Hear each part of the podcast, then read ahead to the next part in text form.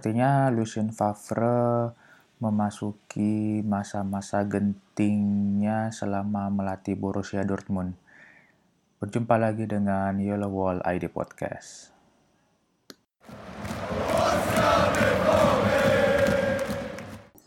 Jadi weekend kemarin Borussia Dortmund uh, menjamu Borussia Mönchengladbach dalam derby Borussia uh, kemarin Borussia Dortmund akhirnya bisa memutus rentetan tiga kali draw 2-2 dalam tiga pertandingan terakhir mana Borussia Dortmund akhirnya bisa menang 1-0 melalui gol dari Marco Reus pada menit 58 dicetak oleh Thorgan Hazard.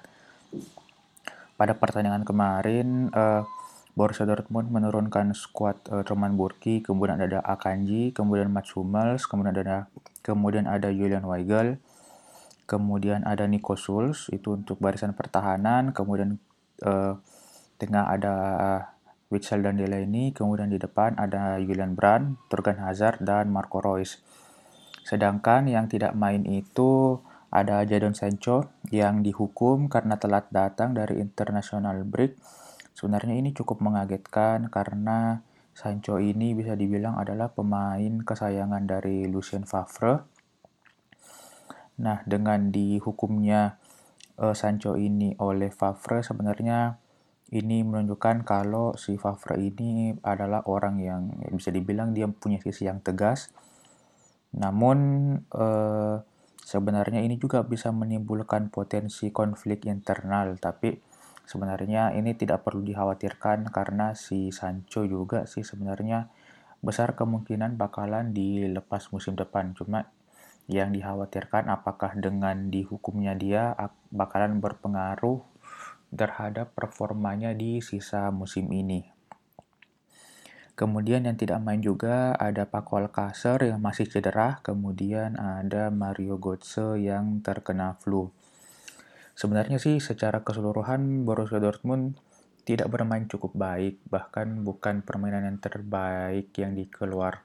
Kalau misalnya kita sudah pernah lihat permainan terbaiknya Borussia Dortmund dalam dua musim terakhir, pertandingan kemarin itu bukan bukanlah permainan terbaik dari Borussia Dortmund.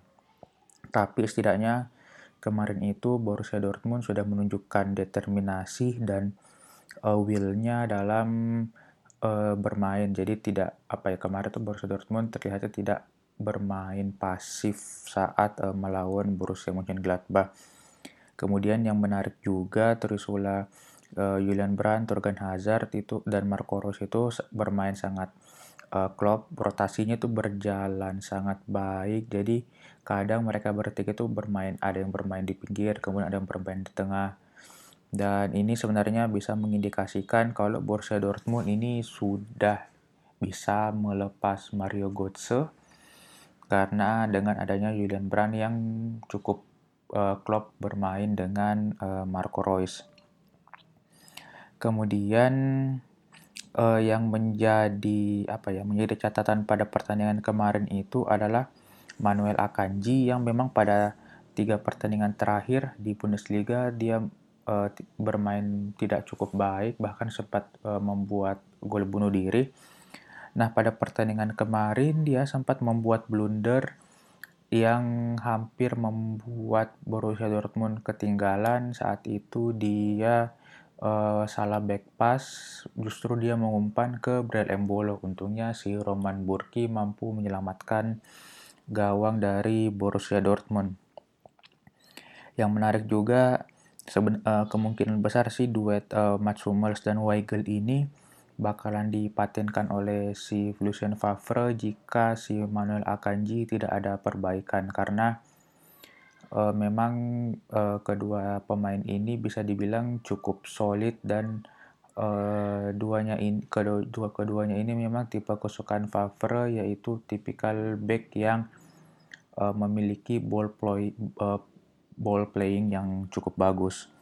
Seperti kemarin si Julian Weigel itu 100% tackle-nya itu sukses, kemudian pas akurasinya itu mencapai 95%. Kemudian si Hummels itu dia melakukan 4 clearance dan menang memenangkan 9 duel.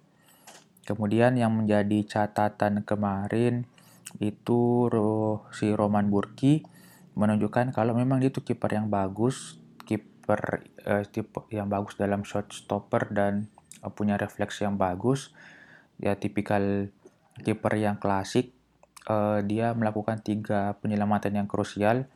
Namun uh, pada babak awal babak kedua dia sempat mengeluh cedera dan diganti oleh Marwin Hitz dan membuktikan kalau Hitz ini adalah pelapis yang cukup bisa diandalkan pada saat-saat krusial karena uh, ke kemarin juga dia melakukan satu save yang cukup sangat penting di akhir-akhir babak kedua.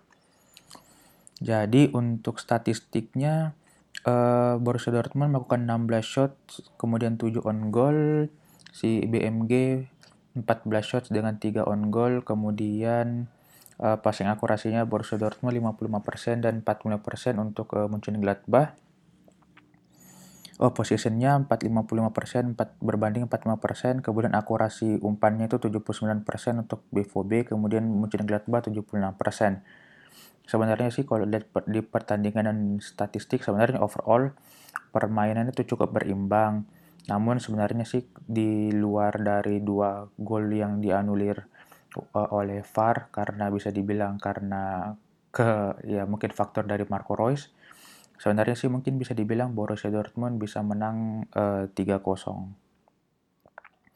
Nah, dalam posisi ini Borussia Dortmund berada di peringkat keempat di klasmen di bawah Mönchengladbach dengan 16 poin, kemudian ada Wolfsburg 16 poin, di peringkat ketiga ada Bayern dengan 15 poin sama dengan BVB cuma Bayern lebih unggul produktif uh, selisih gol dengan 12 kemudian BVB dengan plus 9 sedangkan di peringkat kelima ada RBL tetap dengan 15 poin dan selisih golnya uh, 8 um, mungkin itu aja untuk review singkat pertandingan kemarin. Kemudian um, ada berita buruk yaitu BVB U19 kalah uh, di melawan pertandingan derby melawan Schalke U19 ya mereka kalah di bantai 4-0 kemudian um, untuk uh, beritanya jadi saya gabung saja di segmen satu ini karena setelah ini bakalan ada segmen Liga Champion. Kem, uh, jadi untuk uh, segmen rekap berita musim lalu yang pertama uh, si Jadon Sancho masuk nominasi uh, pemain U21 terbaik tahun 2019 di situ di nominasinya dia masuk bersama uh, Kai Havertz kemudian ada Matis Delik kemudian uh, ada kabar yang cukup menarik yaitu dan akan kita bahas di segmen terakhir yaitu di Bild mengatakan kalau uh, Mourinho digadang-gadang menjadi pengganti Lucien Favre jika tidak ada perubahan dalam uh, tubuh uh, atau dalam skuad Borussia Dortmund. Uh, kemudian calon-calon uh, pelatih yang selama ini disebut-sebut seperti Florian Kohfeldt uh, justru tidak masuk dalam list petinggi dari Borussia Dortmund. Oke, itu aja uh, segmen pertama untuk review singkat uh, pertandingan kemarin dan review berita dalam satu minggu terakhir, kita lanjut ke segmen berikutnya, segmen uh, Liga Champion.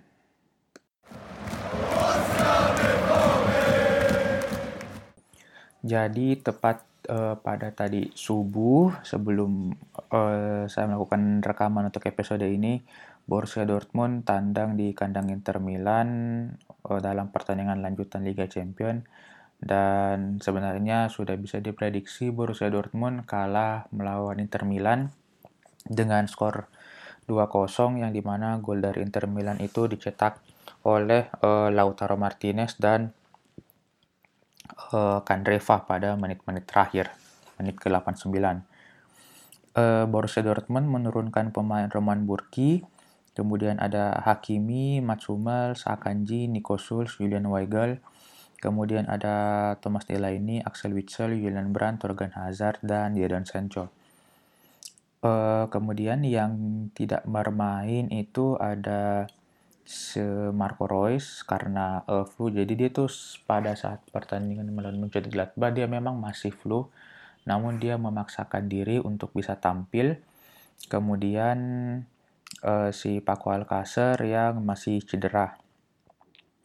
Nah, yang menarik dari uh, yang menarik dari skuad yang diturunkan oleh Lucien Favre ini sebenarnya uh, apakah Borussia Dortmund bermain dengan tiga back sejajar dengan uh, Hummels, Akanji dan Julian Weigel dengan dengan memakai formasi 352 atau uh, dengan memakai formasi 433 dengan uh, Hakimi, Hummels, Akanji, Nikosul sedangkan Julian Weigel, Delaini dan Axel Witsel berada di posisi tengah.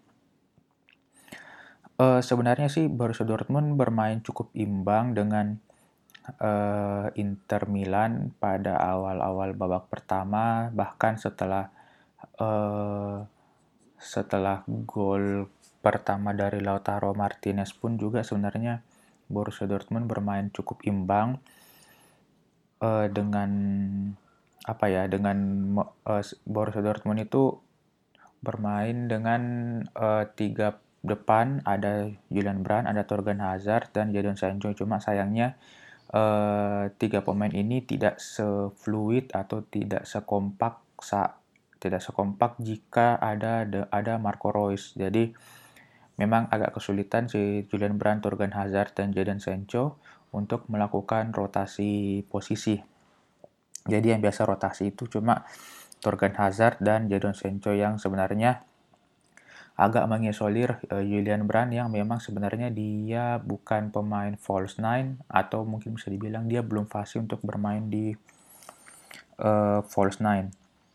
Nah, uh, yang menarik dari pertandingan kali ini sebenarnya adalah uh, pertandingan yang bisa dibilang adu taktik antara Lucien Favre dan Antonio Conte. Nah, uh, Sebenarnya bisa dimengerti jika memang Lucien Favre memainkan uh, 5 back secara bersamaan yaitu untuk uh, meredam sisi tengah dan sisi samping dari Inter Milan.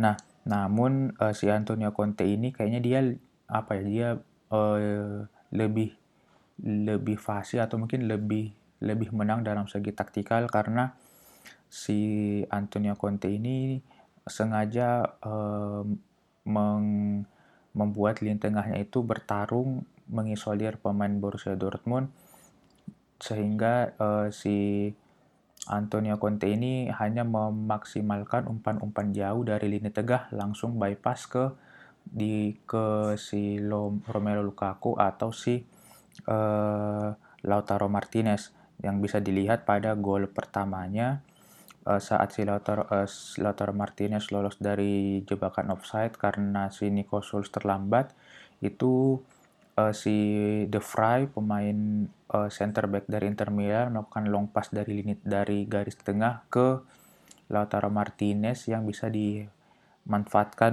uh, men, dimanfaatkan menjadi sebuah gol. Nah, sedangkan untuk Borussia Dortmund sendiri Borussia Dortmund dengan trio Julian Brand, Torgan Hazard, dan Jadon Sancho itu uh, mereka dihadang sama tiga uh, tiga midfield dari Inter Milan yaitu Gagliardi Gagliardi ini ada Brozovic dan uh, Barella. Nah, kalaupun misalnya memang tiga pemain ini bisa bisa lolos, mereka bakalan dihadang atau sudah ditunggu sama tiga center back Inter Milan yang digawangi oleh Diego Godin, De Vrij, dan Skriniar. Bahkan eh, dengan bantuan dua wingback Hakimi dan Nico Sul sebenarnya agak sulit karena eh, praktis eh, Borussia Dortmund yang bermain dengan lima pemain pen, eh, menyerang yaitu eh, Julian Brandt, Jurgen Hazard, Jadon Sancho, dan Hakimi dan Schulz itu melawan enam pemain bertahan dari Inter Milan yaitu Gagliardini, Brozovic, Barella, kemudian ada Godin, De Vrij dan Skriniar. Jadi memang uh, Borussia Dortmund kalah handicap melawan uh, Inter Milan. Nah sayangnya si Lucien Favre terlambat memasukkan pemain uh, karena pergantian pertama itu pada menit ke-65 saat si Mahmud Dahoud masuk dan memang sudah kelihatan ada uh, progresi ke depan dari Borussia Dortmund. Namun sayangnya sih itu sudah terlambat. Dan ya bisa dibilang pada menit ke 89 uh, si Kandreva bisa menutup pertandingan dengan uh, counter attack-nya bahkan sebelumnya juga ada penalti yang didapatkan oleh uh, Inter Milan. Namun beruntungnya masih bisa diselamatkan oleh uh, Roman Burki. Nah, uh, sekarang Borussia Dortmund berada di posisi ketiga, uh, 4 poin sama dengan Inter Milan, cuma uh, Inter Milan ini menang selisih gol. Nah, sebenarnya kalau dilihat dari sisa pertandingan, ini bakalan sulit bagi Borussia Dortmund untuk lolos ke, ke fase berikutnya. Karena setelah ini Borussia Dortmund harus melawan Inter Milan yang sebenarnya Borussia Dortmund tidak mempunyai uh, formula yang cukup untuk melawan Inter Milan. Kemudian masih harus tandang di Camp Nou melawan Barcelona yang kemungkinan bisa dimenangkan adalah uh, saat menjamu Slavia Praha. Kemudian um, sebelum pertandingan ini ada UEFA Youth League. Nah, di situ juga uh, BVB U19 harus dibantai juga dengan Inter Milan eh, 1-4. Nah, setidaknya namun setidaknya ada sebuah berita yang cukup baik yaitu Yusufa Mokoko menjadi pencetak gol termuda di UEFA Youth League dengan uh, masih dengan usia 14 tahun lebih-lebih berapa bulan itu gitu. Oke, uh, itu saja uh, review singkat untuk pertandingan tadi malam dan kita lanjut ke segmen berikutnya.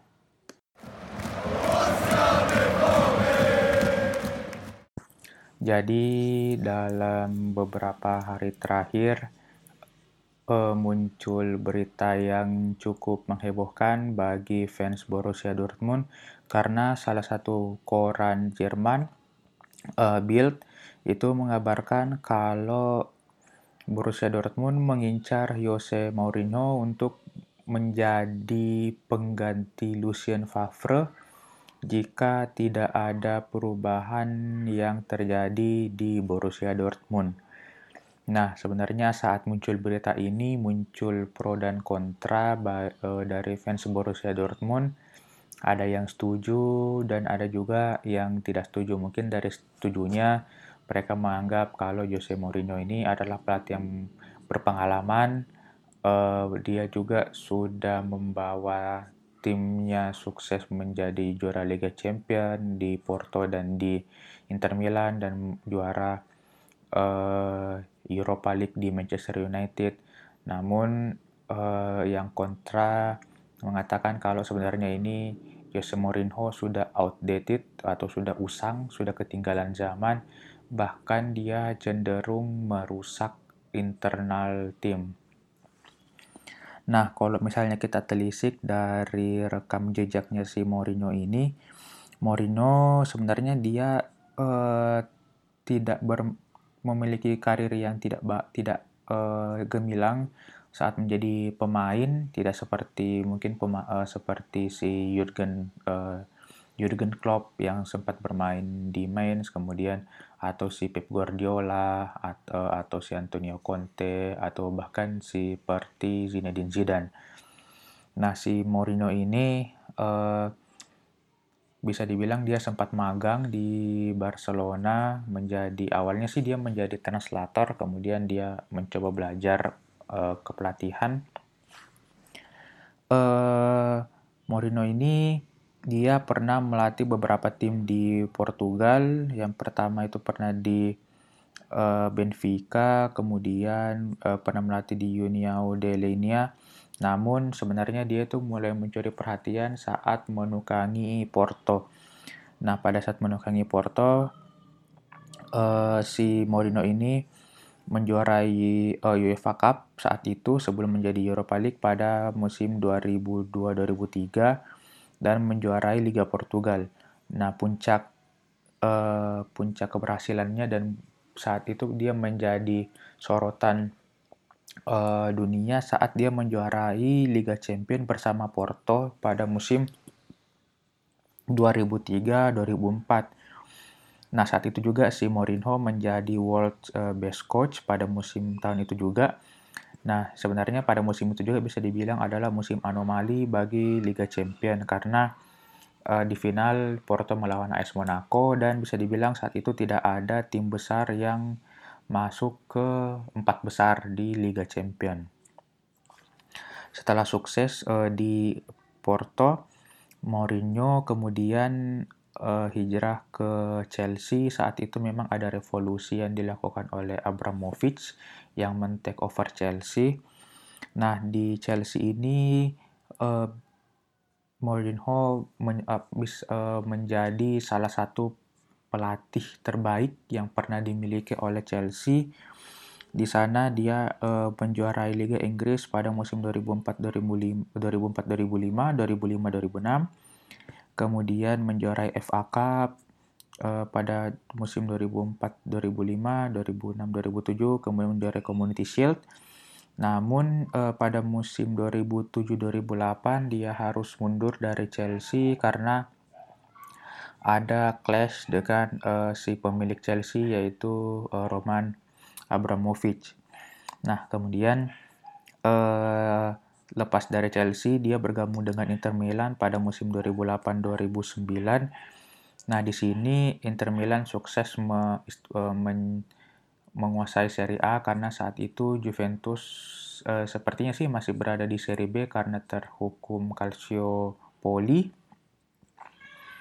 Uh, di situ Inter Milan menjuarai Liga Italia musim 2008-2009 dan 2009-2010. Nah, puncaknya itu saat Inter Milan menjuarai Liga Champions pada musim ke 2009-2010. Nah, dengan kesuksesannya ini uh, Real, uh, Real Madrid mencoba menantangkan Mourinho dengan dispensasi yang bisa dibilang sangat besar pada saat itu. Nah, di Real Madrid uh, si Mourinho ini seperti mendapat tugas dari Real Madrid untuk menggoyang kedikdayaan Pep Guardiola bersama Barcelona saat itu.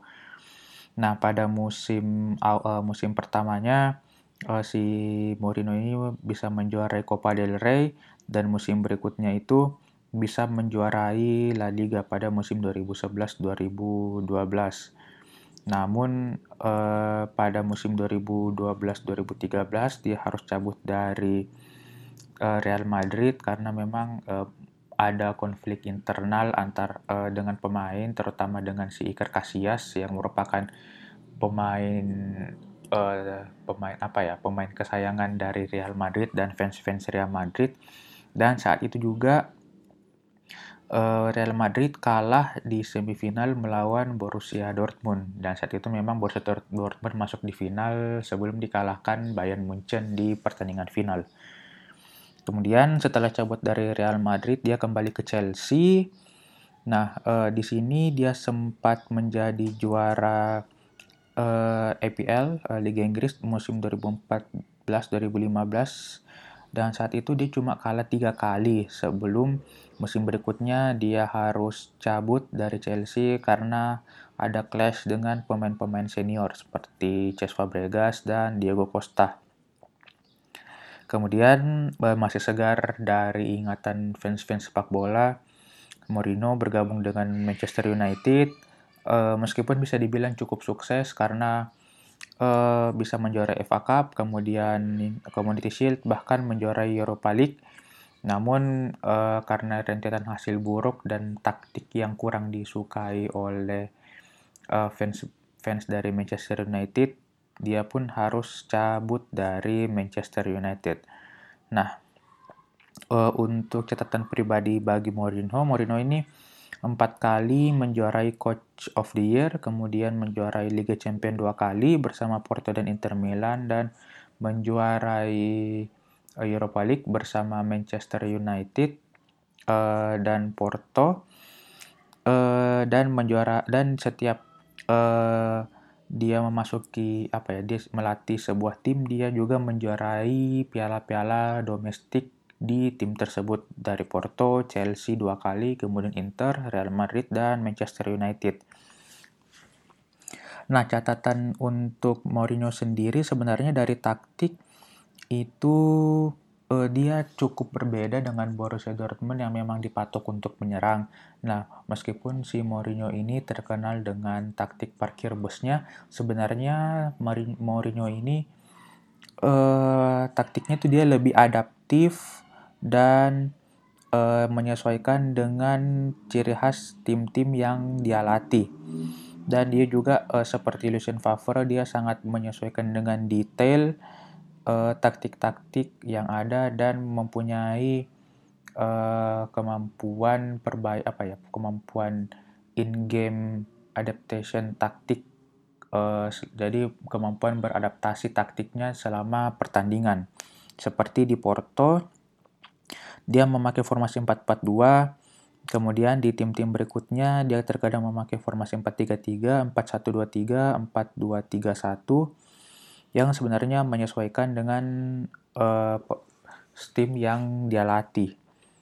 Nah, meskipun nah ini Mourinho ini sangat terkenal dengan sistem parkir busnya terutama pada saat melatih MU dan uh, uh, saat melatih Chelsea yang kedua kalinya. Memang di situ sangat kelihatan uh, si Mourinho uh, bermain parkir bus dengan menumpuk pemain di, belak uh, di belakang.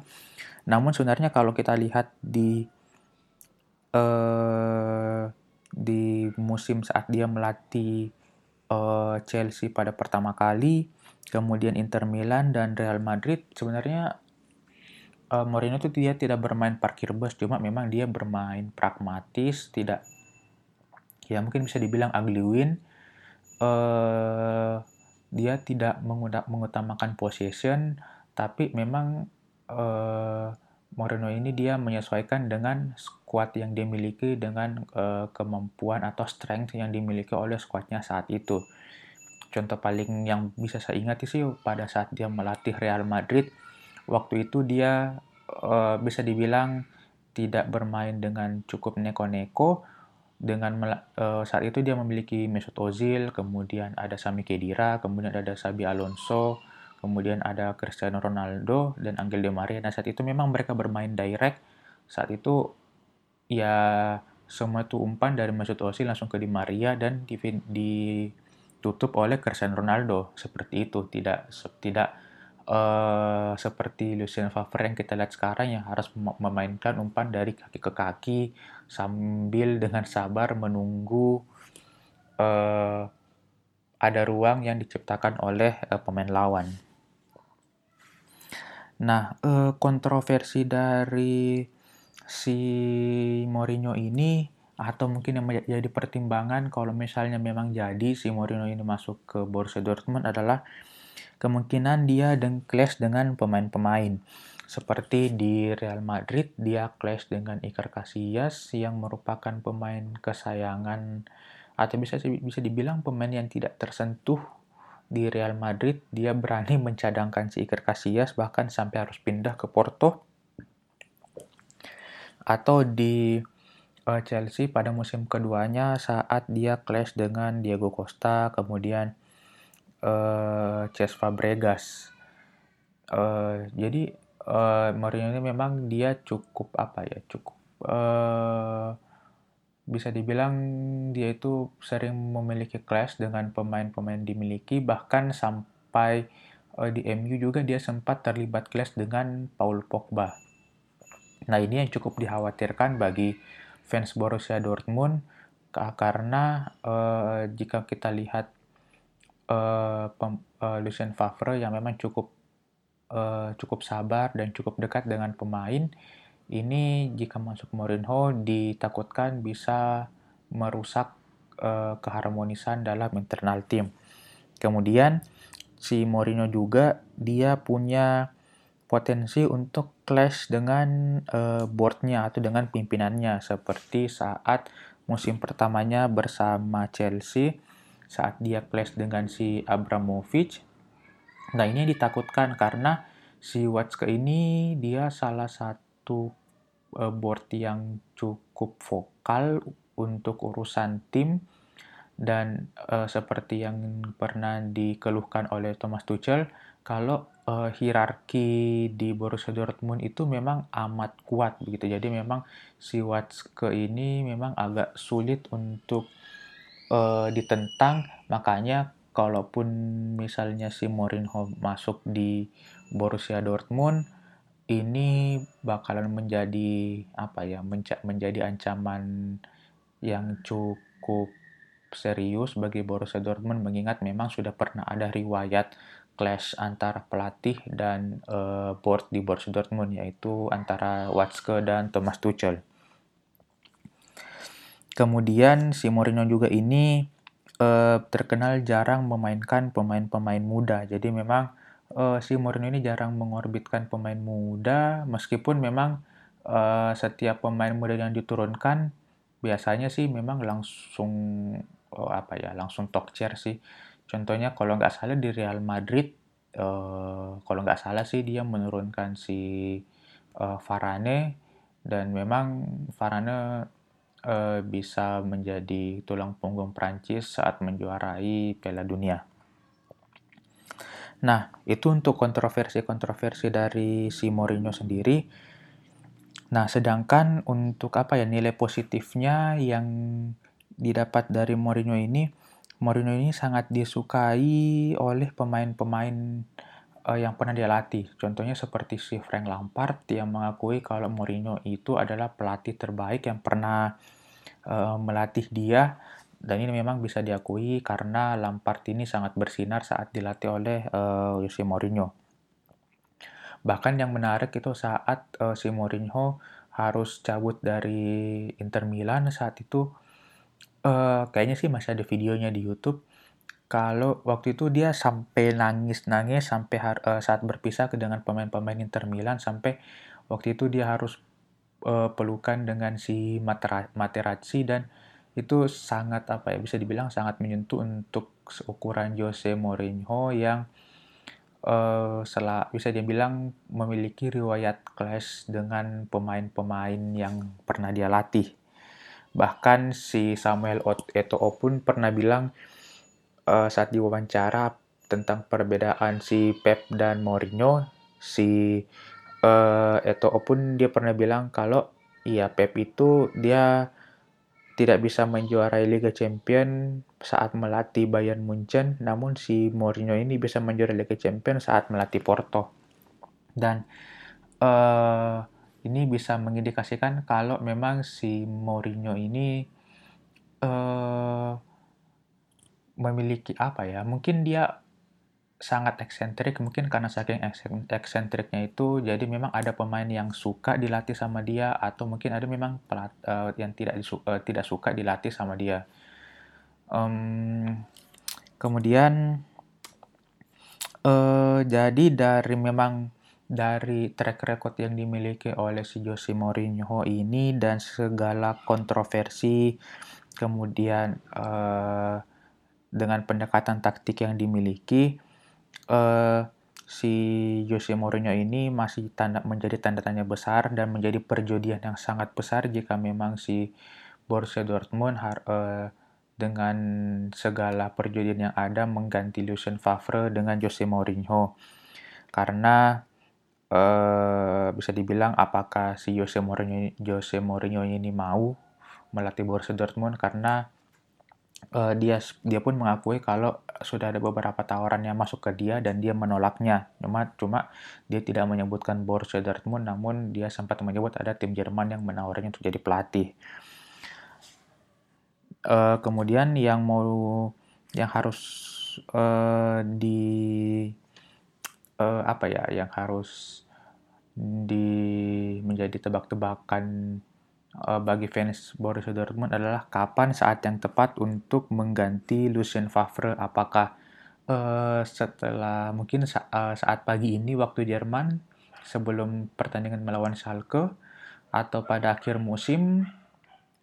Uh, namun kalau menurut saya paling cepat si Lucien Favre ini bakalan digantikan oleh pelatih lain setelah uh, Der Klassiker. Jadi buat saya pribadi Der Klassiker bakal menjadi penentuan nasib dari Lucien Favre karena uh, jika uh, derby kalah kemudian Der Klassiker kalah menurut saya sih besar kemungkinan si Lucien Favre bakalan uh, cabut uh, bukan si cabut mungkin kemungkinan besar bakalan dipecat dari Borussia Dortmund.